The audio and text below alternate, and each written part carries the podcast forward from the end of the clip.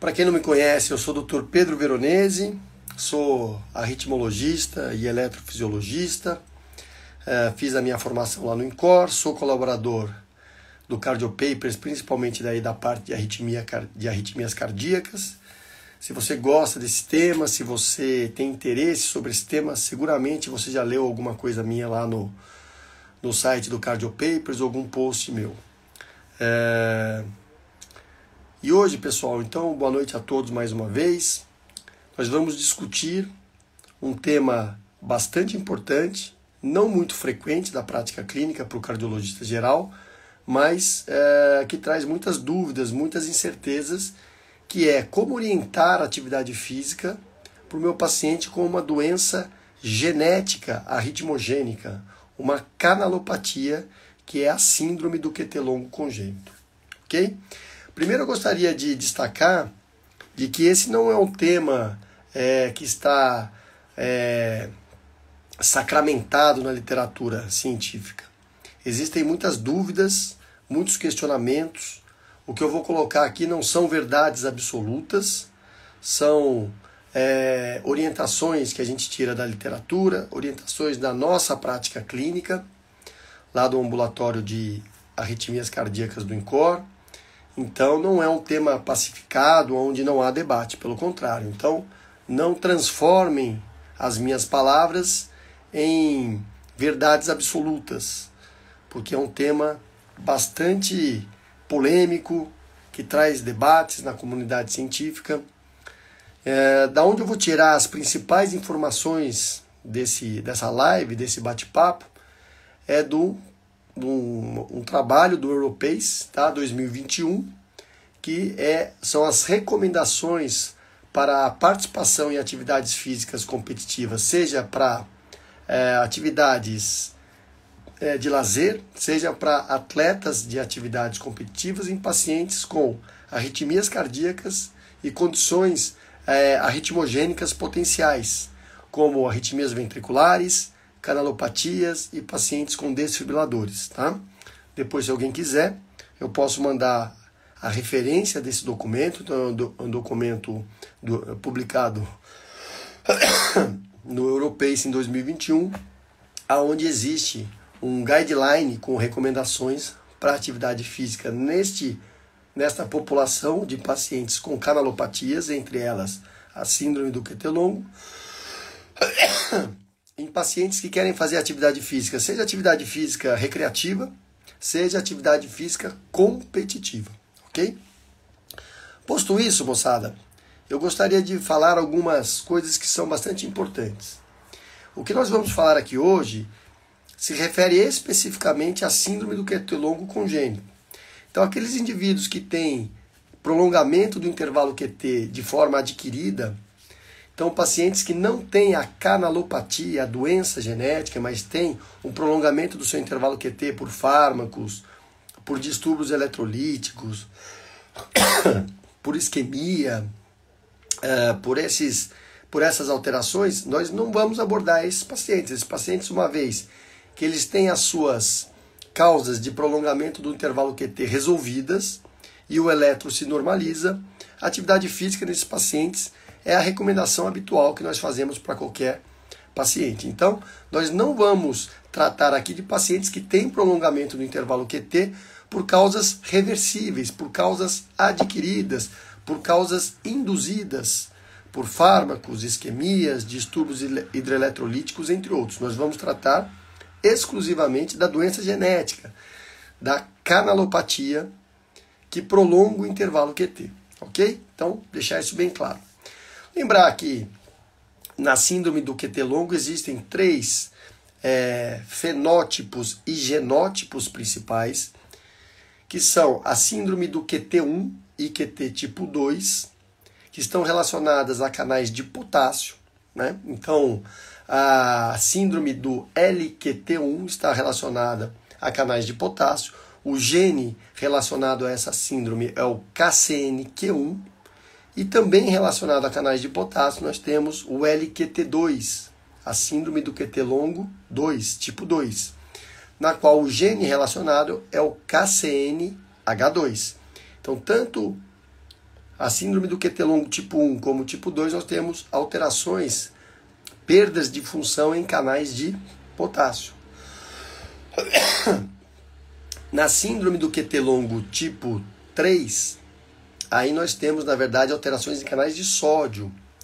O gene especificamente é o SCN5A, e aí nós temos ganho de função de canais de sódio. Então, lembrar que essas doenças não são iguais, são genes diferentes, com canais iônicos diferentes e com riscos relacionados à atividade física diferentes. Então, quando a gente fala de atividade física e síndrome do QT longo congênito, é fundamental que a gente tenha a genotipagem dos atletas. Por quê? Desculpa, mostrar um pouco de tosse aí saindo de uma gripe. Por quê? Porque a, o risco de atividade física nesses pacientes é diferente. Os pacientes que têm QT tipo 1 têm um risco relacionado ao exercício maior do que os pacientes com o tipo 2 e o tipo 3, tá? Então é muito importante na prática clínica que a gente consiga fazer a determinação genética do tipo de QT que meu atleta tem, seja para atividade física recreativa, seja para atividade física competitiva, ok? O risco não é o mesmo da síndrome do QT longo em pacientes tipo 1, tipo 2 e tipo 3. O que nós sabemos que os pacientes tipo 1 têm um risco relacionado à atividade física maior do que os tipo 2 e tipo 3, tá? Uh, e por que isso? Porque nós sabemos que os pacientes com a síndrome do QT tipo 1, eles têm uma alteração da corrente IKS, que é uma corrente, como eu já falei, de potássio e existe uma redução da ativação dessa corrente IKS. E essa corrente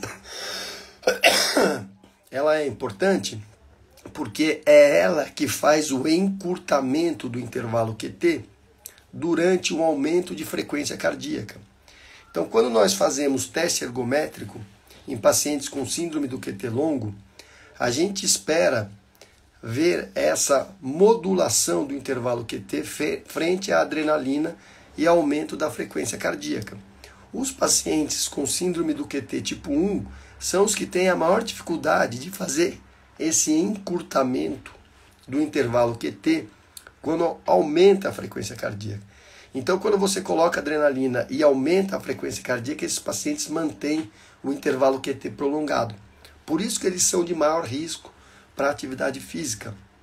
E por isso que a gente muitas vezes faz teste ergométrico nessa população para avaliar a, o comportamento do intervalo QT durante o esforço físico. Então, esses pacientes, eles são de maior risco. Um outro grupo de maior risco que eu queria destacar aqui são os pacientes que têm uma nova mutação. O que é isso? Eu posso vir de uma família com vários pacientes que tem lá QT tipo 1, ou QT tipo 2, ou QT tipo 3. Quando eu sou portador de uma nova mutação, eu acabo tendo um comportamento incerto, porque eu não tenho o comportamento da minha família. Para saber se eu tenho muitas mortes súbitas na família, se eu tenho morte súbita relacionada ao, ao esforço. Então, quando eu sou uma nova mutação, eu sou um probando, eu sou a primeira mutação daquela família, essa mutação ela se torna de maior risco, principalmente para a atividade física, porque a gente não sabe exatamente como é que vai ser o comportamento desta mutação naquele indivíduo. Ok? Então, esse é o outro ponto importante. Lembrar que os gatilhos que desencadeiam morte súbita e arritmias ventriculares nos tipos de QT são diferentes. Eu preparei aqui um resuminho para vocês. Vou trocar aqui.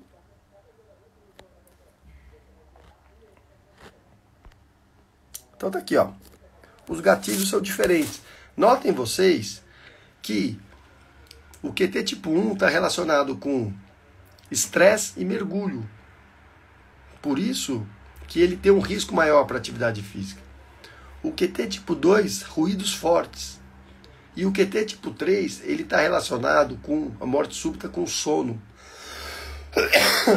Por isso que o QT tipo 2 e o QT tipo 3, do ponto de vista de exercício físico, eles têm um risco menor.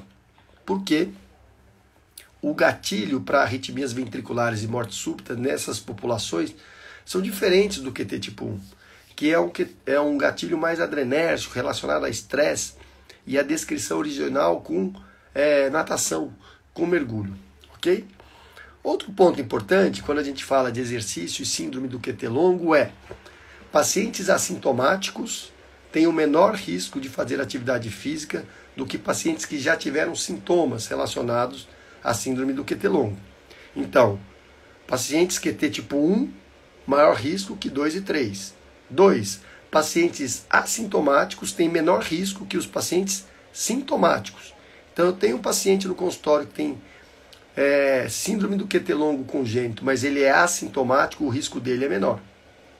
E outra coisa importante, quando eu avalio o intervalo QT, aqueles indivíduos que têm um QT menor que 470, os homens, e as mulheres menor que 480, o risco desses indivíduos é menor do que os pacientes que têm um QT acima disso, tá? Então, resumindo o que a gente falou, QT tipo 1, risco maior para exercício do que o QT tipo 2 e 3. Os pacientes que uh, são assintomáticos têm um risco menor do que os pacientes sintomáticos. 3. Os pacientes que têm um QT, então ele vai para atividade física, eu avalio o QT dele é menor 470 os homens e menor 480 as mulheres, ele tem o um menor risco do que aqueles pacientes que têm um intervalo QT acima disso, ok? Então, o que, que a gente sabe, o que, que a gente recomenda, o que, que é, é quais são as recomendações que não tem dúvida. Isso, elas são consenso para qualquer indivíduo. Então, por exemplo, todos os atletas com síndrome de, do QT longo, isso parece óbvio, mas é importante ser falado, devem evitar drogas que prolonguem o intervalo QT. Então você não vai associar nesses atletas mais um fator de risco. Então eu tenho lá um paciente que está assintomático, que tem QT tipo 2, que tem um QT menor aí que 470 milissegundos. Eu tenho que olhar a prescrição desse paciente para saber se ele não está tomando drogas que prolonguem o intervalo QT de forma desnecessária. Porque quando eu tiro esse fator, eu aumento a segurança do meu paciente em fazer atividade física sem ter um desfecho desfavorável. Outra coisa importante, a gente deve evitar desbalanços eletrolíticos nessa população, principalmente hipocalemia e hipomagnesemia. Também é consenso entre os especialistas de que a gente deve fazer reposição de potássio e, quiçá, magnésio nessa população. Então, bebidas isotônicas com reposição de eletrólitos, complementação da, uh, da atividade física desses pacientes com complementação de potássio tá? e magnésio. Então, quando eu retiro as drogas que prolongam o intervalo QT e eu monitoro e reponho os eletrólitos que, quando baixo, prolongam o intervalo QT, eu aumento a segurança dos meus pacientes. Como é que eu posso checar, onde eu posso checar quais drogas prolongam o intervalo QT? Então, para quem não está acostumado, existe um site chamado www.credible.meds www.credible.meds.org Lá eu posso citar, eu posso procurar qualquer medicação e ver se ela prolonga ou não o intervalo QT, ok? Então essa é uma informação extremamente importante. Outra coisa fundamental os pacientes, quem está acostumado com o ambulatório de canalopatia, sabe que os pacientes que têm fenótipo da doença e ou genótipo da doença, eles ficam com beta-bloqueador. Beta-bloqueador é uma medicação de quase de uso universal nesta doença. Então, existe um consenso que todos os atletas com síndrome do, do QT longo eles, principalmente os que são sintomáticos e os que têm prolongamento do, do intervalo QT, devem estar sobre o uso de beta-bloqueadores em suas doses alvos para a realização de atividade física. E quem está acostumado a lidar com essa população sabe que a gente faz isso quase que de forma universal. Quais beta-bloqueadores são os mais estudados para a síndrome do QT longo? 2. O Nadolol, dose-alvo, 2 mg por quilo de peso. E o Propranolol, dose-alvo, 4 mg por quilo de peso. Você vai chegar nessa dose-alvo ou na máxima dose que o paciente tolera. Então, meu atleta com QT longo que vai fazer atividade física, evitar drogas que prolongam o intervalo QT, evitar distúrbios eletrolíticos e fazer reposição de potássio e magnésio e prescrever beta-bloqueador em doses alvos, seja o nadolol, seja o propanolol, ok? Alguma dúvida até aqui, pessoal? Algum questionamento? Pessoal que está entrando aí? Tiverem perguntas, vão mandando aí que a gente vai tentando responder aí durante a live. Alguns outros conceitos importantes, moçada. Atletas que têm síndrome do QT longo e são recuperados de parada cardíaca ou de síncope arrítmica. Então veja, agora estamos indo para uma população de alto risco. São pacientes que têm a síndrome do QT longo congênito e eles são recuperados de parada cardíaca ou de síncope arrítmica. Esses pacientes não devem é, ser permitidos praticarem esportes competitivos. Tá? Então, esporte competitivo em paciente com QT longo, que já foi recuperado de parada cardíaca ou síncope arrítmica, está contraindicado, mesmo que o meu paciente tenha CDI, porque esse paciente vai ter indicação para prevenção secundária do implante do CDI. Ele deve ser afastado de esportes competitivos, ok? Outra recomendação importante: atletas com QT maior que 500, olha lá, alto risco, que tem uma mutação nova causando a doença. Já falei que mutação nova sempre deixa a gente mais preocupado. Porque mutação nova a gente não sabe como é que vai ser o comportamento. Principalmente se essa mutação nova for LQT1. Lembra do gene lá? O KCNQ1, essa mutação. Ou pacientes que têm a síndrome do QT longo geneticamente confirmada. Então lá eu fiz, lembrar que quase 90% dos pacientes vão ser ou QT tipo 1, QT tipo 2 ou QT tipo 3. Mas lembrar que nós temos QT tipo 4, QT tipo 5, 6, 7. A última vez que eu estudei aí, nós estávamos no QT tipo 12. Possivelmente a gente já tenha mais tipos de QT, então pelo menos 12. Lembrar que 90% é o QT tipo 1, 2 e 3. Então são os mais conhecidos.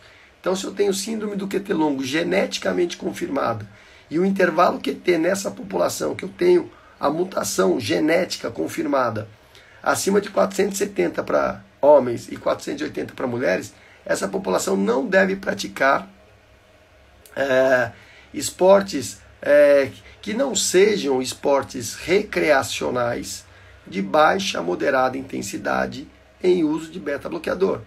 Então vou repetir, QT maior que 500, mutação nova, principalmente tipo 1, doença geneticamente confirmada com QT acima de 470 para homens ou 480 para mulheres, mesmo em uso de beta-bloqueadores, eles não devem ser liberados para atividades que não sejam recreacionais de baixa a moderada intensidade. Tá claro, pessoal? Lembrar que recomendação para participação em esportes requer sempre uma discussão franca e honesta. Cada vez é, menos a gente tem aquele médico que contraindica. Cada vez a decisão está sendo mais compartilhada e inclusive o, compartilhamento das responsabilidades. Então, a recomendação para participação em esportes requer discussão aberta tanto com o atleta quanto com, quanto com o seu staff, com o seu time, E a gente deve encontrar um equilíbrio entre proteção e qualidade de vida. Lembrar que pacientes sedentários, pacientes com excesso de peso, pacientes que têm uma série de alterações que o sedentarismo traz, também morrem. E no final das contas, nós não queremos que o nosso paciente morra nem de doença cardiovascular e nem da canalopatia. Então eu devo encontrar um equilíbrio entre a proteção para esse paciente praticar atividade física sem ter morte súbita e a sua qualidade de vida, o bem-estar físico e mental que o esporte traz. Ok? Desculpa aí, moçada. Vamos lá para mais algumas informações importantes. Agora não é classe 1 de recomendação, é uma classe 2. Tá? Então não tem uma força tão evidente. Uma classe 2 de recomendação pela diretriz. Ela fala o seguinte: é razoável permitir esportes individuais. Lembrar que esportes coletivos podem trazer maior risco do que esportes individuais. Porque o esporte individual o atleta ele é capaz de dosar o seu esforço durante a atividade. No esporte coletivo isso é mais complexo. Então, como classe de recomendação 2, a diretriz diz o seguinte: é razoável permitir esporte individual de intensidade baixa a moderada para atletas assintomáticos com a mutação LQT1, mais o QT menor que 470 ou 480 e que estão sob o uso de beta-bloqueador profilático. Mas esportes coletivos e de alta intensidade devem ser desencorajados, ok? Então, para paciente QT tipo 1, que é o de maior risco, atividade individual de intensidade baixa moderada, ok? desde que o QT esteja menor 470 em homem, 480 em mulheres, usando o beta-bloqueador. Esportes coletivos e de alta intensidade devem ser desencorajados, ok? E nos pacientes QT 2 e 3, então a mesma diretriz coloca como classe 2 que é razoável permitir agora todos os tipos de participação esportiva para atletas que são assintomáticos e que são QT tipo 2 ou tipo 3, desde que estejam em uso de beta-bloqueador e o QT esteja menor que 470, 480. Então notem que a diretriz ela é mais liberal para os pacientes QT tipo 2 e tipo 3 e mais restritiva para os pacientes QT tipo 1. OK? E para atletas que são assintomáticos com outras mutações de QT longo, falei para vocês, nós temos tipo 4, 5, 6, 7, 8.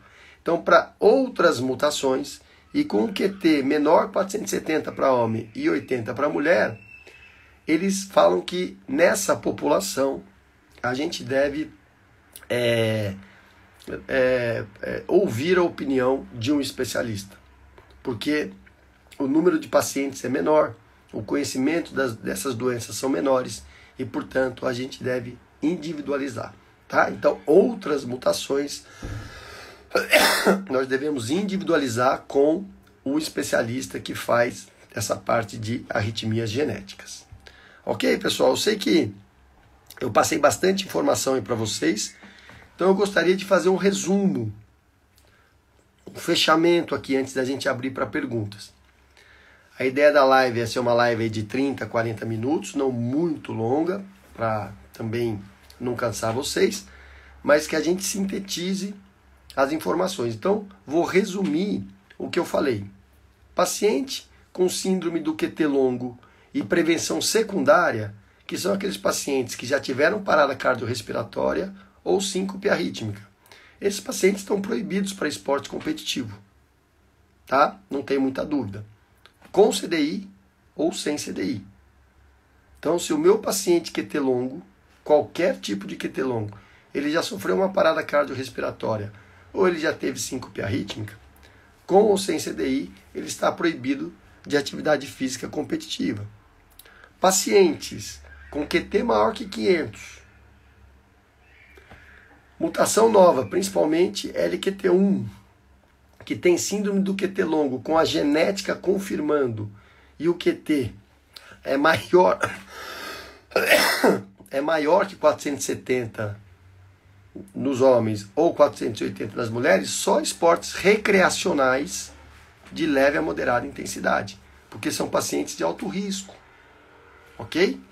Então, QT maior que 500, mutação nova, QT, QT maior que 470, 480, só esportes recreacionais de leve a moderada intensidade. Os pacientes com QT tipo 1, que são assintomáticos, tem QT menor 470/480 em uso de beta-bloqueador. Esses pacientes, esportes individuais de baixa a moderada intensidade, estão liberados. Esportes coletivos e alta intensidade, contraindicados. E os pacientes que nós somos mais liberais, QT tipo 2 e QT tipo 3, que são assintomáticos, QT menor que 470 480, em uso de beta-bloqueadores, estão liberados para todos os tipos de participação esportiva. Lembrando, reposição de eletrólitos, avaliação de medicações que prolongam o intervalo QT, ou seja, monitorando esses pacientes.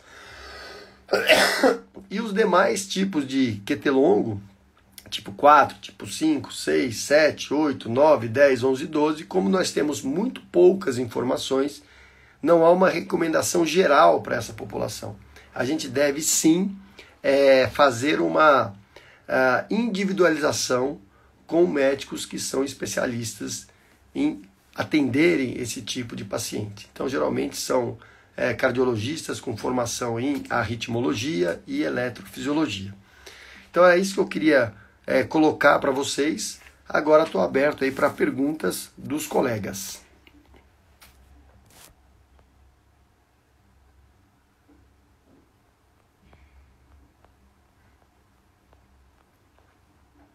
E aí, pessoal? Dúvidas?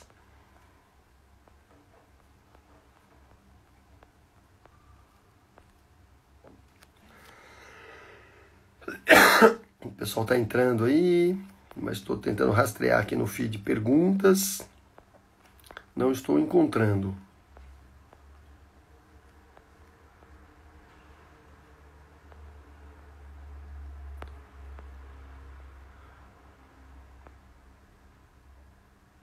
Doutor Castro mandando um abraço aqui para mim. Valeu, garoto. Muito obrigado aí pela presença. O Renato falando aqui, boa noite. Perdi o início. Qual foi a fonte atual das recomendações? Perfeito, Renato. Falei lá no início. Lembrar que essa live vai ficar gravada, tá certo? Então dá para rever lá, mas as informações que eu estou tirando aqui, elas saem primeiro da nossa experiência, né, lá do ambulatório de arritmias é, genéticas do INCOR, mas as recomendações mais formais que eu estou passando aqui para vocês são do Europace 2021, tá? Pois eu posso deixar lá nos comentários a referência direitinho, que é um documento europeu onde nós temos as recomendações para a participação e atividade física, desde atividade física é, recreativa, como atividade física competitiva em pacientes com arritmias e condições arritmogênicas é, potencialmente arritmogênicas, entre elas as canalopatias, tá? Então é um, uma recomendação do Europace 2021. Então boa parte dessas informações estão lá, ok? Passei para o Renato. É... Aqui, ó, o pessoal, Clube da Anticoagulação perguntando qual classe de fármacos mais desencadeiam QT longo. Ah, os fármacos clássicos, vamos lá então. É, antidepressivos, sejam tricíclicos, sejam inibidores da recaptação da serotonina, prolongam o intervalo QT. Alguns antibióticos, como quinolonas, macrolídeos, prolongam o intervalo QT. Neurolépticos, então, risperidona, aldol, quetiapina, prolongam o intervalo QT. Antieméticos, né? então, dancentrona, por exemplo, procinéticos é, prolongam o intervalo QT. antiarrítmicos prolongam o intervalo QT. Então, é, sotalol, é, propafenona, a própria mildarona. Então, esses são os grupos principais de fármacos que prolongam o intervalo QT. Mas lembrar que a gente não precisa decorar isso. Eu entro lá no site www.crediblemads.org e eu faço a consulta lá, ok? Deixa eu ver se tem mais perguntas aqui, moçada. Hum. O Vinícius falou aqui, na prática é muito incomum ver a situação. Opa. Ver a situação. Peraí, moçada, tentando ler aqui. Mas o feed corre. É, na prática é muito incomum ver a situação. Na minha prática clínica, o medo maior é o abuso de amidarona e de goxina de forma aleatória aqui na região norte. É, veja, nós estamos discutindo aqui síndrome do QT congênito. Né? QT longo produzido por fármacos, a orientação é fazer o washout da droga, repetir o eletro, uma vez normalizado, o paciente está orientação para atividade física habitual. Ok? Nós estamos falando aqui especificamente da doença genética da canalopatia, que acomete canais de potássio, canais de sódio e por aí afora. Creatina ou whey protein pode aumentar o QT? A Márcia está perguntando. Eu acredito que não, mas vale a pena checar lá no Credible Meds. É... O Renato está agradecendo aí. Abraço, Renato. Obrigado aí pela, pela atenção.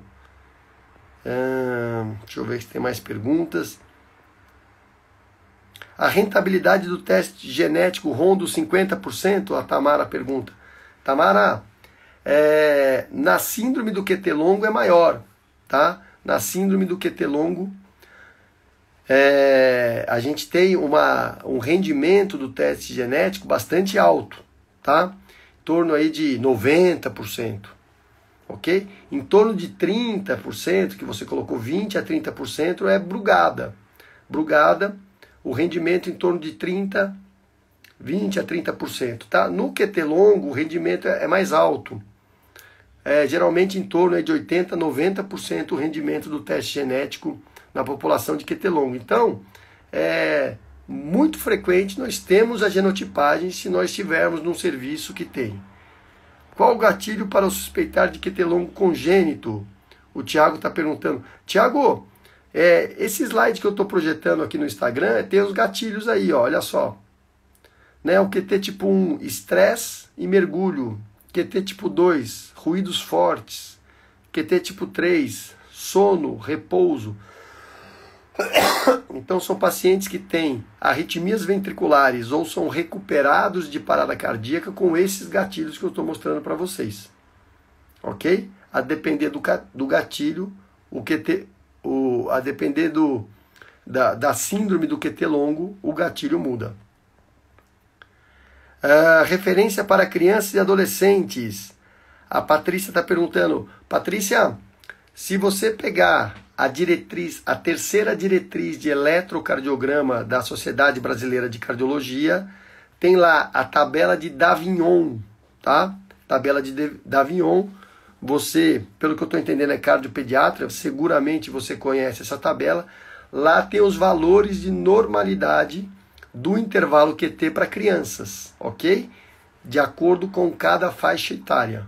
Então, dá para dar uma olhada lá na tabela de Davion. É, a Tamara está perguntando: tem muitos doentes que toleram dose máxima de nadolol e propanolol? Seguramente.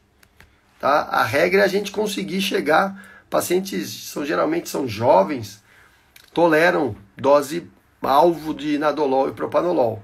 Se não tolerar, você vai chegar na máxima dose que o paciente tolera. que mais, pessoal, de dúvidas? Estou tentando pegar aqui, mas o feed vai correndo e eventualmente passa batido aqui.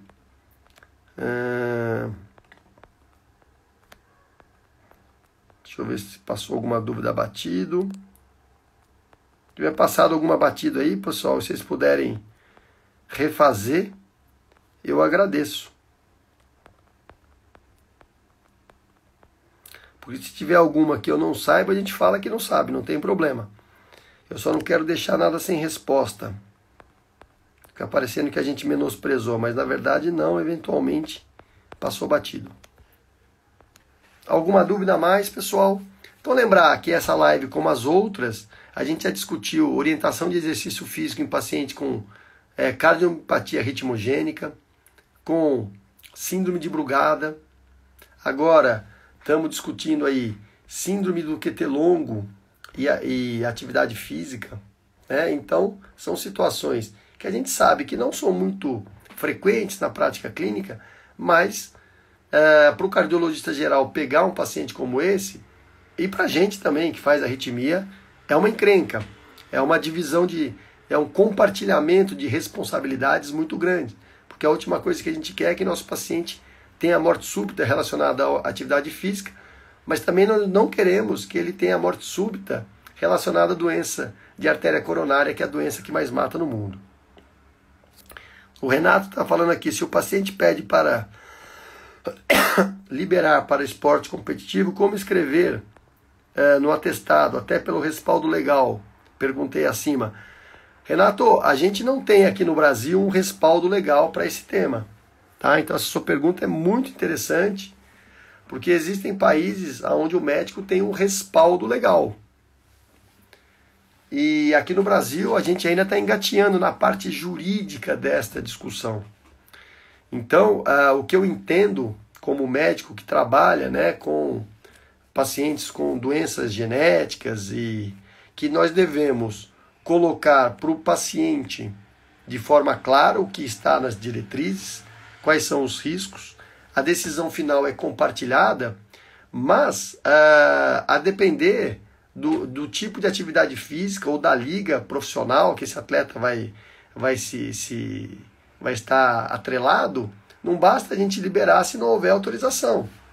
A gente tem casos de países europeus que permitem o, o é, jogadores de futebol com CDI e outros países que não.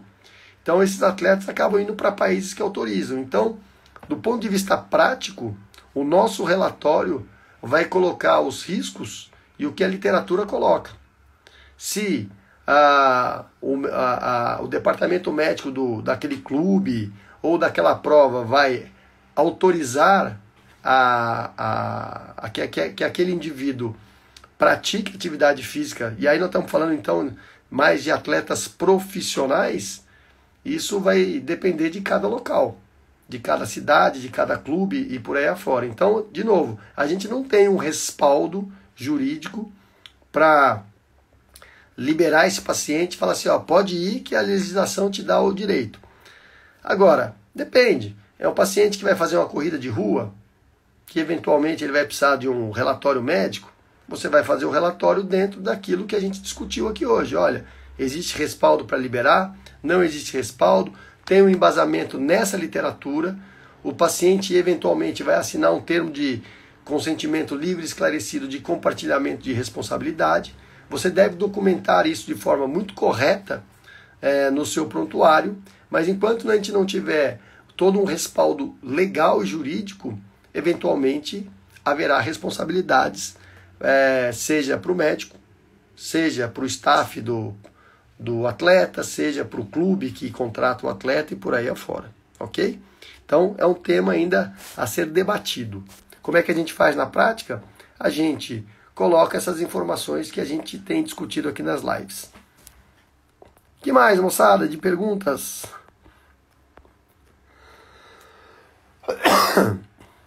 Queria pedir desculpa aí pelas tosses durante a, a live, saindo de um quadro de gripe aqui. É... Deixa eu ver se ficou mais alguma pergunta para trás. O Vander perguntou aqui: boa noite, qual a indicação de CDI na prevenção primária de morte súbita nesta população? Ok? Esse é um tema relativamente controverso, mas naqueles pacientes assintomáticos, se nós levarmos né, a estratificação de risco é, proposta pela doutora Silva Priori e seu grupo, seriam aqueles pacientes de maior risco, que são de forma simplificada, QT acima de 500, mantido e pacientes QT tipo 2 e tipo 3. Então, pacientes que têm QT tipo. Veja, para esporte, o QT tipo 2 e tipo 3 tem menor risco, que é o que nós estamos discutindo aqui. Fora dos esportes, o QT tipo 2 e o tipo 3 tem maior risco de morte súbita, assim como os pacientes com intervalo QT acima de 500. Então, de forma resumida, para a prevenção primária, naqueles pacientes que são assintomáticos, são fatores de riscos clássicos da doença. QT maior que 500 mantido, apesar do uso de beta-bloqueador em doses alvos e mutação tipo 2 e tipo 3.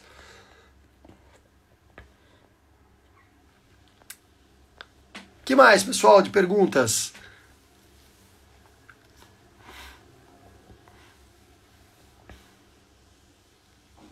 Bom, eu acho que se não tiver mais perguntas, a gente vai interrompendo por aqui. Ah, aqui, ó, Tamara. Há alguma evidência de mexiletina no QT tipo 3? Ah, sim, Tamara. Mexiletina é uma medicação que a gente gosta de utilizar para o paciente QT tipo 3, tá certo? Mas nós não temos no Brasil. Então, a não ser que o nosso paciente consiga importar essa medicação, a mexiletina, a gente não tem de uso rotineiro aqui no Brasil, ok? mas ela tem é, indicação para o paciente que é T tipo 3, sim.